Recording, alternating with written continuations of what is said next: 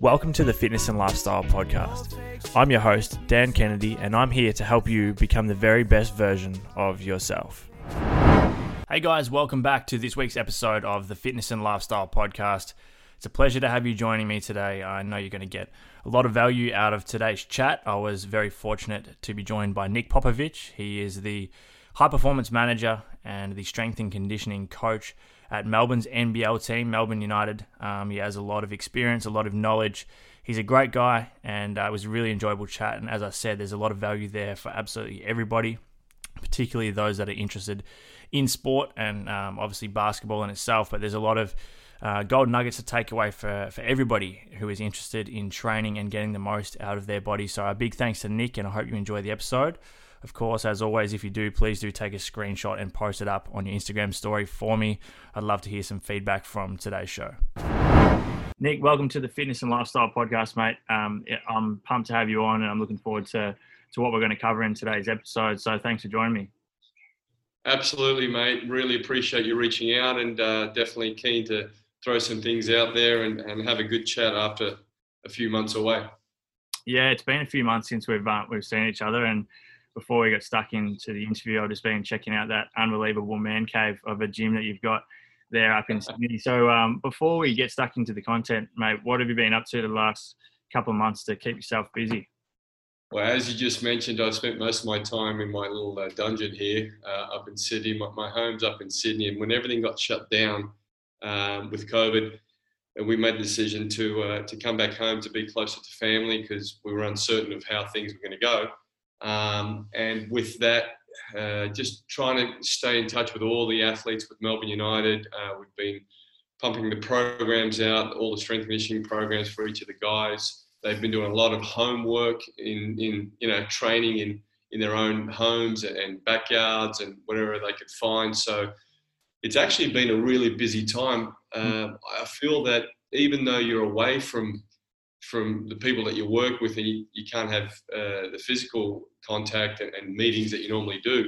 You're forever online you know you, are calling people you, are doing things to make sure that they're good and, and they're preparing. So it's been a pretty busy time. And initially when i first came back to sydney there was quite a few odd jobs around the house. So i became a, a carpenter and a cleaner and a painter and all that type of crap which is which you know I, I, don't mean to be disrespectful to those industries, but I tell you what, I have a a big big respect for them because after you spend weeks and weeks of painting the house and repairing this or repairing that, it you feel you feel it uh, much more than you might in, in a gym session sometimes. So it's, it's been a good good time, but I do miss uh, do miss being around the guys and around uh, the team. So hopefully that that uh, will come back to some normality soon hundred percent. And yeah, you're one hundred percent right there as well. You, um, you know, good or bad, you you just you find out the things that you've been putting off for a long time, which you probably wish you could have been able to put off for a little bit longer. that's right. That's right. But it's it's been good. It's been good to be home. Um, you know, around family. Uh, had some uh, some things to get done with family. My mum had surgery on both uh, knee and heart, which was uh, Wow. You know, one was planned and one wasn't, but she's all good, and and so I've I've tapped into my my rehabilitation days and learning from great physios and docs, to, you know, to to help mum sort of get back to on, on her feet. So you, are forever trying to uh, find things to do, and, and I'm the type of guy I can't sit still for more than a day, so I've got to keep going. I've got to keep doing something. Yeah, I know the feeling, mate. It's um, yeah, it has been. It's actually been a quite a busy period. You're right. Like there's a, there are a lot of things you, you find yourself doing a lot of stuff that's probably not what you usually do to achieve the same goal as what you're usually trying to achieve, as you've touched on with, you know, for you staying in touch with players and making sure they're accountable and adapting to whatever equipment they have access to. So with the um, the boys from United, how have they gone in regards to adapting to change and, and still getting their their workload done? Yeah, good question. Uh, we had a you know, we had a few bits and pieces, you know, in terms of equipment we could give the guys, and uh, we didn't have a lot, obviously, but uh, we did what we could with that respect. And, and I think initially it was a challenge for not only the, the athletes, but for everyone involved to, to all of a sudden go remotely with no uh, contact and you on your own. And, you know, you've got to work through that training load. Um, so that was a, a, bit of a challenge, but I think everyone got adapted to it and became used to it fairly quickly. Yep. In that, um, you know, guys were improving, getting some some uh, good progress done with their training, and and then with that, you, you look at things, you go, okay, well, it's good to see that that's happening. But now we have the flip side of it, where you're not certain when the season will start. At least at that stage, we weren't. Yeah. So you don't want to sort of go overkill and, and say, well, okay, I'm going to be training this way, but still have another six, seven months before the season starts.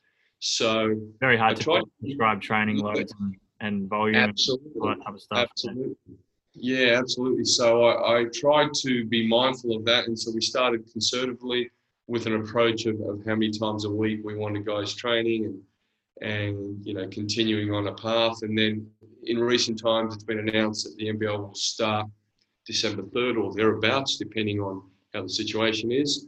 So you've got a, bit of a timeline then when you can actually uh, plan a bit more. So I know it's been about three months since everyone's been away from each other, but uh, recently, uh, a few weeks ago, Melbourne uh, United has started a, a, training session a week. Uh, so Wednesdays was a day where the guys could come in, get some weights work done in the gym, and then some court work as well. And so the guys have been really good with that, uh, transitioning from the home programs to, to that. And that has now slowly increased uh, to a couple of more sessions a week uh, in July. So I think all in all, when you look back, it's been a good, uh, good sort of transition from training each day and, and, having access to all these facilities to nothing at all, just at home, and now back slowly getting into into what they're used to. And how have you found um, the players in regards to maintaining strength or movement patterning and stuff like that coming back into the gym you know a couple of questions i've been getting a lot lately is or comments i guess is for people particularly in the last week or two that are getting back in the gym is they're finding that they've lost a lot of strength which obviously if you're not lifting as a heavy load and stuff like that it, it's going to be the case but in regards to to the players have they managed to at least maintain some form of strength across most movements or what, what have you seen there yeah really good question initially i would have thought um, exactly what you said would be true. You know, you'd lose a lot of strength and power because you're not lifting the same load. But over the last, ah, let's say, four, five, six years, I've really found a, a good way to impart similar loads, not essentially the same, using body weight and bands and different bits mm. and pieces around around that type of uh, training.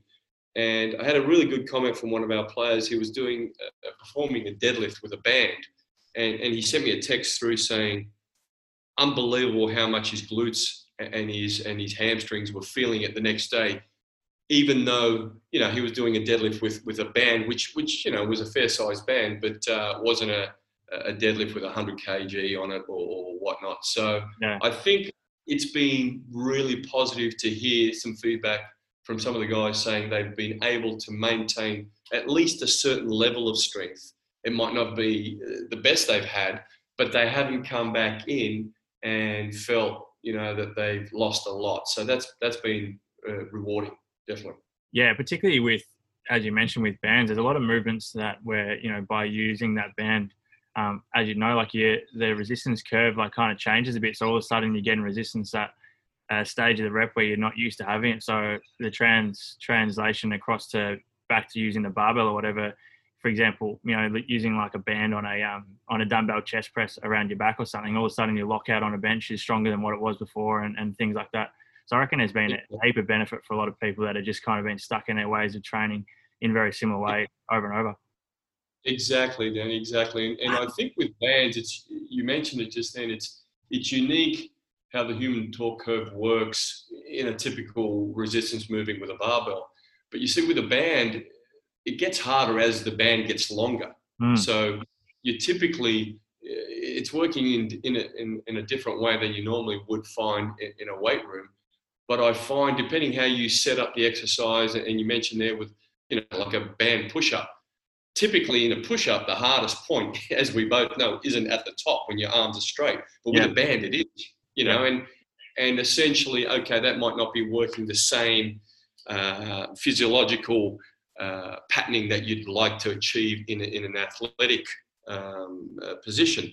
But you can maintain some good and even build some really good strength and even power through that work. So I was pretty pleased with that. I, I tried to keep it fairly simple. Um, obviously, you know, you don't want to it lost in translation when guys are at home and all of a sudden the band's around their their, their foot or something and it should be up here or around their shoulders. So try and keep it simple. Um, the guys were really receptive to that. Uh, got working, but I know the first weight session they had back at uh, the facilities that we have there at MSAC, um, they were pleased. You know, they were pretty uh, chuffed and happy to be actually, you know, lifting a load instead of just a band. So it, it had everything has its place. Hundred percent.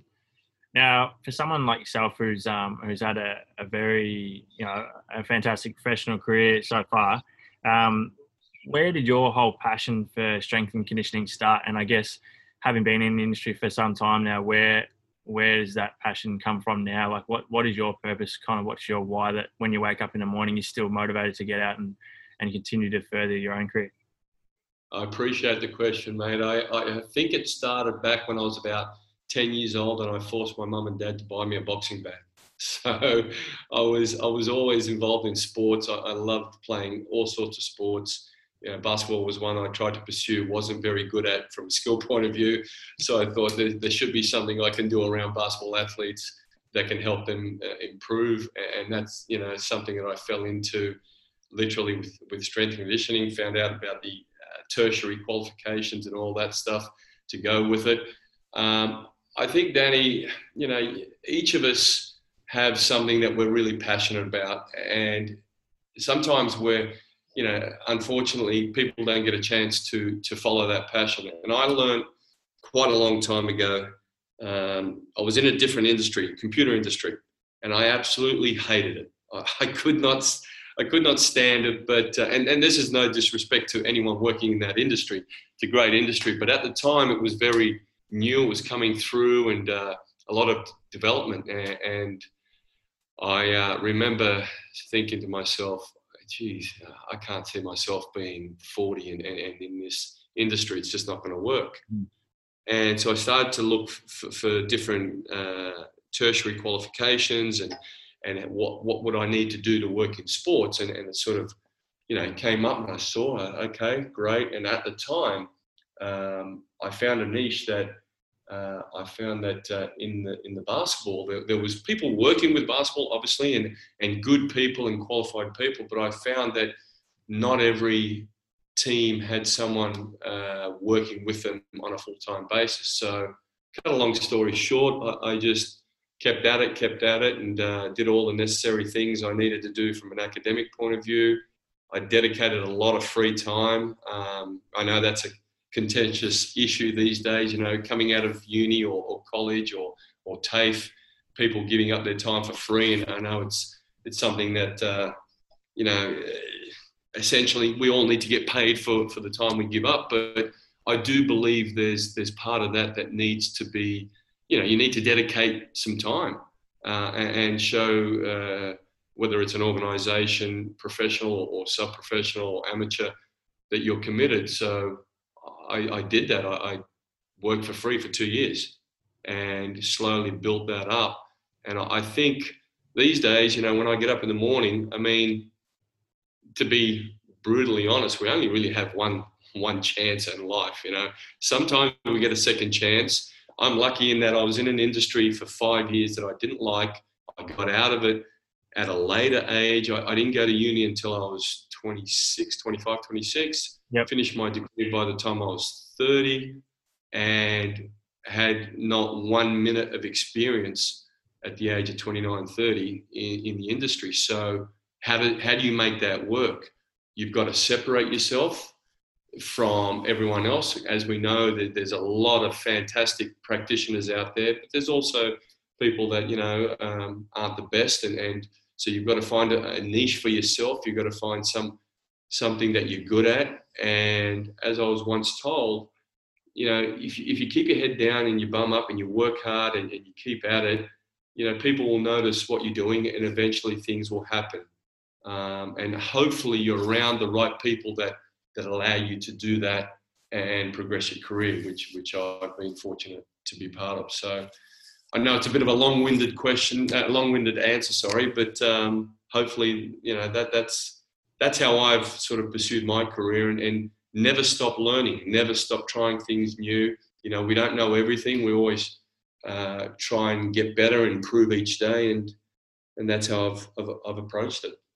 Love that answer, and couldn't agree more. I, t- I talk about that a lot in regards to whatever industry or whatever field you're in, like the being open to constantly learning more and never getting complacent with where you're at, even as an athlete, I think is just so important. And and it's it's always in the end of the day, it's always a difference between those that end up having a long, successful career and, and, and actually doing the most and getting the most out of themselves Mom deserves the best, and there's no better place to shop for Mother's Day than Whole Foods Market. They're your destination for unbeatable savings, from premium gifts to show-stopping flowers and irresistible desserts. Start by saving 33% with Prime on all body care and candles. Then get a 15-stem bunch of tulips for just $9.99 each with Prime. Round out Mom's menu with festive rosé, irresistible berry chantilly cake, and more special treats. Come celebrate Mother's Day at Whole Foods Market um, and those that that kind of just fall off. So that's awesome, mate. And and in regards to working with basketballers, um, you know, I grew up playing basketball myself. Moved to Melbourne for basketball for a couple of years, and and now you know I, I know there's a lot of people listening to the show that are huge fans of basketball, and including myself, I still get down to as many games as I can, and um, you know, I, I get pretty interested. I've done a fair bit of work with you know basketballers in off seasons, footballers, different athletes and stuff, and in your experience, what what do you think are the, the fundamental um, physical strengths that you find are, are, kind of most important for a basketballer to perform well on court? Because you know it's obviously a bit different to, you know, each sport has their own their own areas where that where the athlete needs to be strong in or have endurance in and stuff. So, I know it's a pretty broad question, but what are some of the main areas of physical strength that you think are, are necessary as a as a basketballer to do well?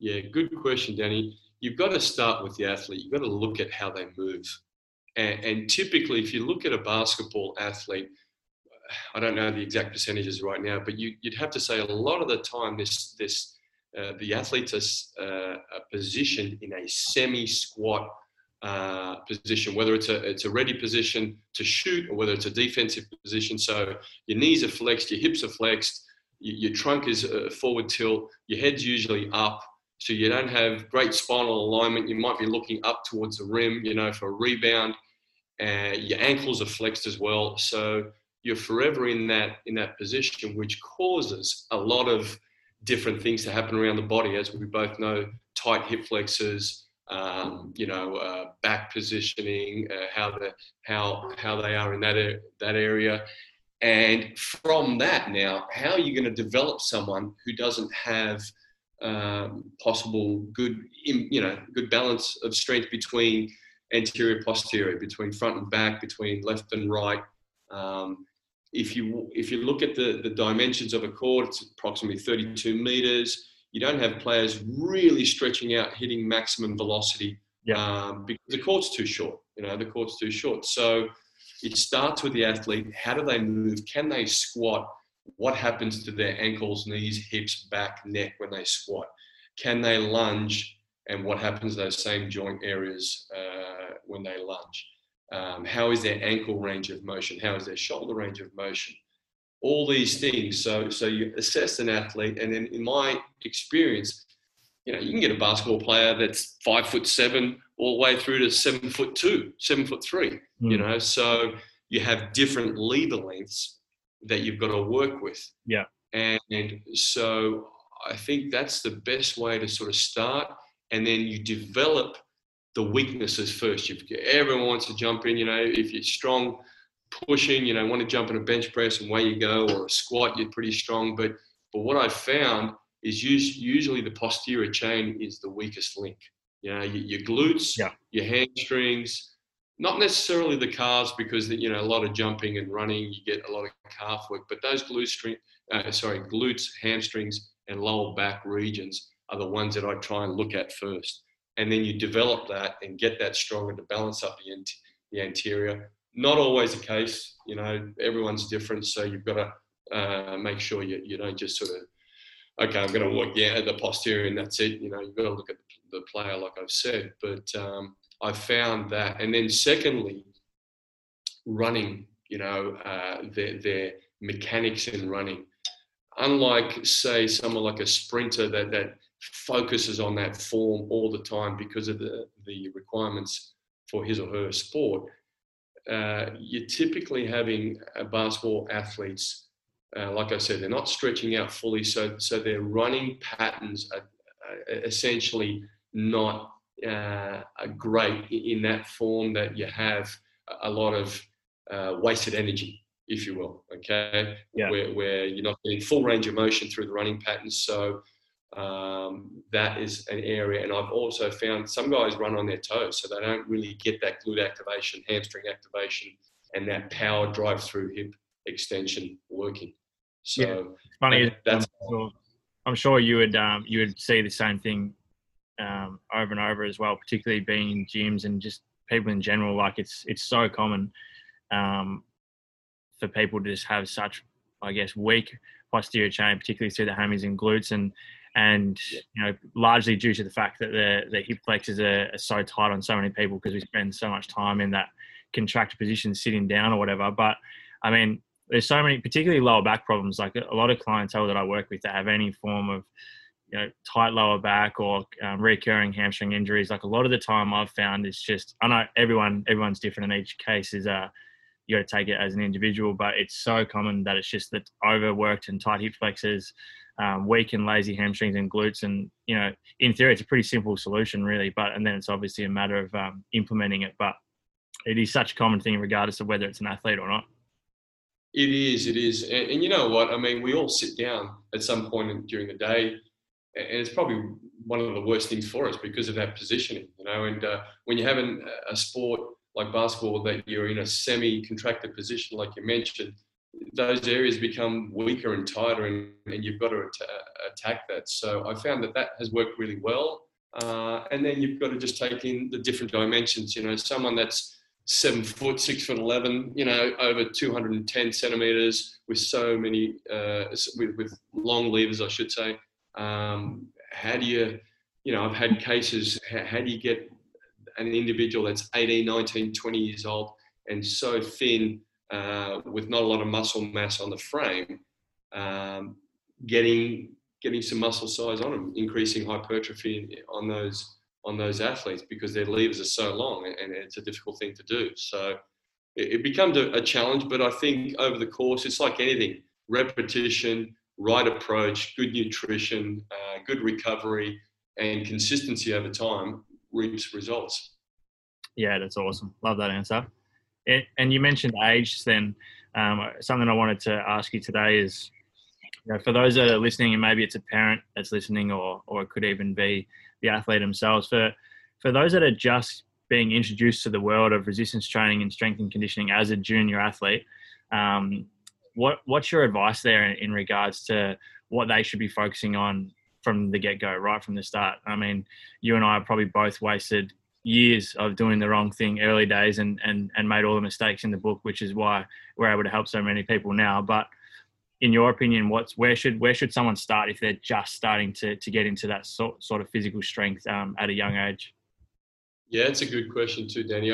You know, when you work with kids, you're always mindful of, of ensuring that uh, if it's some type of resistance work, and it doesn't have to be necessarily with weights. Mm-hmm. Um, resistance work can be with bands or body weight or whatever the case may be. You've got to be mindful of, of what level of maturation they're at. Um, and I think the best place to start is, you know, there's, there's, governing bodies like the ACA that put out guidelines. I'm sure there's a lot of others within Victoria and New South Wales and states across the, the country that put out guidelines in terms of, uh, you know, depending on what age the individual is at and, and what guidelines should be followed uh, within anything uh, that they're participating with training. Now, on that side of things, I didn't start. I didn't start lifting weights until I was 19, 20, and, and I was, you know, typical sort of that that beanpole, you know, appearance. I was very thin. I was the same height that I am now, so 188 centimeters, and and I found it very difficult when I started with weights. But I think what you've got to do is you have to uh, incorporate body weight training at some stage. So, you know, simple things like a, a body weight squat, a push up. I know pull ups are difficult for, for, for some kids at, at an age, depending on their makeup, but, you know, some type of rowing movement to balance things up.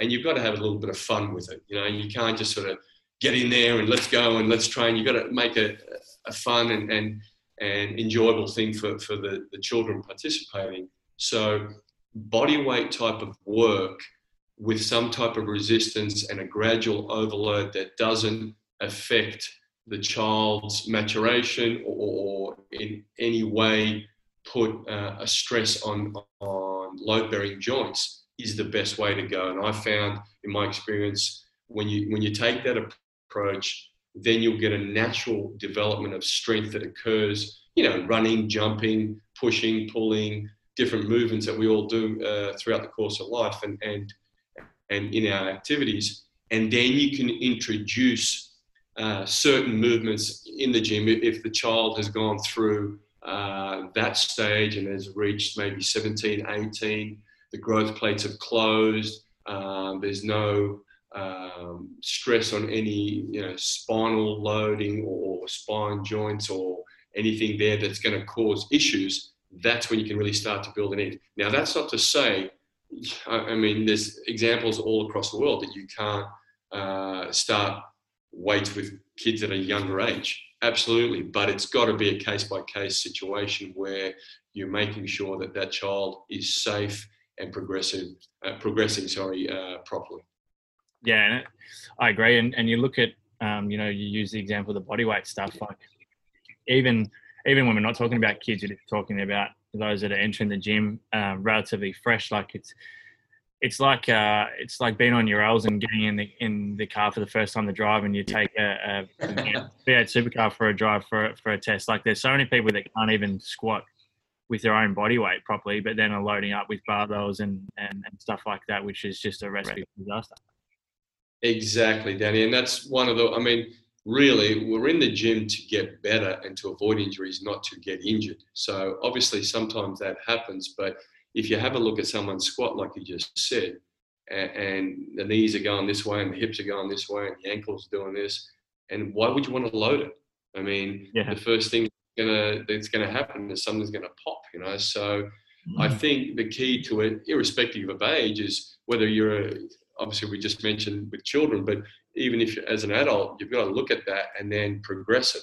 And I mean, perfect example. You're on your L's and you give the keys to a Ferrari. it's it's all over. You know, you're gone. So um, I think safety is the best way. Cautious approach. Um, now, something that that I've been asked a lot. Yeah, for those that haven't probably taken the whole, uh, I guess, isolation lockdown period as a chance to continue to kind of grow on themselves or whatever and have stepped away from training and probably gotten a bit lazy, which I'm sure, you know, let's be honest, a lot of people probably have done. Um, the mm-hmm. question I'm, question I'm getting is how how to find that motivation to get back into it when they just you know can't be bothered to be honest. So a question I had for you, and this kind of relates to to both of these scenarios, is what's your advice to to an athlete you're working with with when they're coming um, out of an injury? So say they've been out of the game for a while, haven't been training or, or doing much in the gym for a while, and, and they're starting to get back into it. What's your approach in terms of motivation or, or, or what their mindset should be like getting back into it when they haven't done anything? Let's be better than you were before, before your injury. Now, to me, injuries are always going to happen, irrespective of how cautious and how great your approach is. Things happen. Obviously, we want to minimize those injuries, but if you have, let's say, an injury and uh, the athlete's out, well, what, what's to say that that athlete couldn't be stronger, more explosive, more mobile with that particular joint and physically overall than what they were before the injury? You've got X amount of uh, weeks, so much time, depending on what type of knee injury it is. But let's just say I've had some experience with uh, ACL rehabilitations, quite a few actually, and and you've got at least well 9, 10, 11, 12 months. Okay, so during the time of that injury, obviously you've got to go through the surgery, you've got to go through all the rehabilitation process and stages and make sure that athlete is, is, is checking everything off before the next stage. And that takes a lot of time. Well, why can't you be, you know, stronger with your upper body, more explosive with your other leg, more explosive uh, with your movement patterning, um, better core stability, better uh, body composition, uh, better conditioned, so that that process, that injury process, is two part. You're repairing and rehabilitating the injured site, but you're also using that time frame to be a better athlete with better attributes, physical attributes, that is. Yeah. Um, and that goes into skill as well um, through the course of time. So, an injury to me is unfortunate. No one wants them. Believe me, I've had a few and I hate them. I can't stand when I get injured. So, I'm trying to be careful the older I get. But um, but it's it's a time frame where you can utilize to actually improve yourself even more so because at the end of the day if we're talking athletes uh, limited window you know how long can you stay uh, if you're a professional athlete how long can you stay in that window of being a professional athlete um, if you're an amateur athlete you know okay you might uh, be doing playing the sport for the love of it and that's great but uh, at some point in time you know, we all age and, and things slow down and get different and change a little bit. But to me, it's opportunity and, and, and you've got to really grab it with both hands. So an injury is an opportunity to improve. Unreal. Fantastic. And, you know, I wanted to ask you as well, you're, know, regardless of, um, of how good of a basketballer they were. In terms of physical um, ability, who who do you think has probably been the best athlete that you've worked with with over the years? Wow, great question. quite a few of them. Quite a few of them. Look, um, the names that crop to mind Im- immediately when you talk athletic ability. Um, the first and foremost is Jason Smith he was he was unbelievable. I don't know if you recall Jason Smith, ex Boomer, a national player and and NBL athlete as well. Uh, CJ Bruton's another one. Um, you know, David Barlow, who's still with United, is another one. I've known Dave for shit 17 years, 18 years, and as a junior coming in, he was a phenomenal and still is a phenomenal athlete. Uh, I always look at before you keep going there, just touching on Dave, like I not even really known him personally, just from seeing him, um, you know, throughout throughout the week in the gym. I mean, it's the thing that stuck out with me straight away is how professional he is. On how seriously he takes his physical preparation. Like he's in the gym an hour, two hours before you guys are even lifting weights, and then everyone's gone and he's back there stretching. And I mean, that was it was a good. Um, it was it was really cool to see the work that goes into how he keeps himself so physically fit for for so long. Yeah, absolutely correct. And and this is something I think that that happened for Dave quite a while ago um, when he was a member of the Sydney Kings. And as I mentioned with Jason Smith, um, Jason had a pretty bad knee injury, and I think Dave was obviously, uh, you know, could see the the process that Jason went through with that injury to get back on the court and that sort of stuck with him. You know, being a professional, you really have to apply yourself. Like with any other industry, you've got to apply yourself to be the best and the best that you can be, um, and and to improve and to keep that longevity. And the reason why I mentioned both Jason Smith and CJ Bruton from from years ago, both of them had pretty serious knee injuries that they came back from, uh, especially with Jason. Um, he was written off. I think he was 30 or 31 at the time, and, and it looked like he was going to be done with his career. Well, that's at least what everyone was saying. And, if you if you don't mind, I can I can share a story with you where he um, had the knee surgery, and uh, we were playing against Wollongong Hawks back then on a Friday, and he had the surgery on the Thursday, and uh, he basically was there on the Friday night with a, a, cast going from hip to knee and uh, sorry from hip to ankle and said to me when are we in the gym? And i laughed. I said are you kidding me? Um, you just had surgery. But he was great for my career and, and uh, you know the next day we were in the gym and we started assessing and, and getting things planned for him to to be able to to go into the national camp, which was exactly 17 weeks away. And he made the you know he made the team, went to the Olympics, and did everything, and and went to the following NBL season and won a championship and MVP of the league. It was unbelievable. And CJ was the same. CJ came in with with uh, you know a big knee injury to the to the Sydney Kings at that time when I was there, and uh, you know it was great. We butted heads, and he was he was fantastic. Came back from that injury and really you know cemented himself as one of the great all time players in the league. And and those two guys were beneficial and and greatly helpful to me in my career. Uh, along with guys like Dave, and even now I look at the guys I'm working with in Melbourne United. You know, uh, Mitch McCarron had off-season surgery last year and was able to uh, come back and really improve his his body composition, his strength and power, all those things. Chris Goulding um, coming off some some knee issues the year before, and, and from what I hear currently uh, with uh, the Melbourne United physios is at the best he's ever been. So I, I think it comes down to the person um, I could rattle off hundreds of more names yeah. of people that, that I've, I've found that have been really good in that space. But I think when it's driven by the athlete, it makes our job, Danny, so much easier. Yeah, yeah, 100%.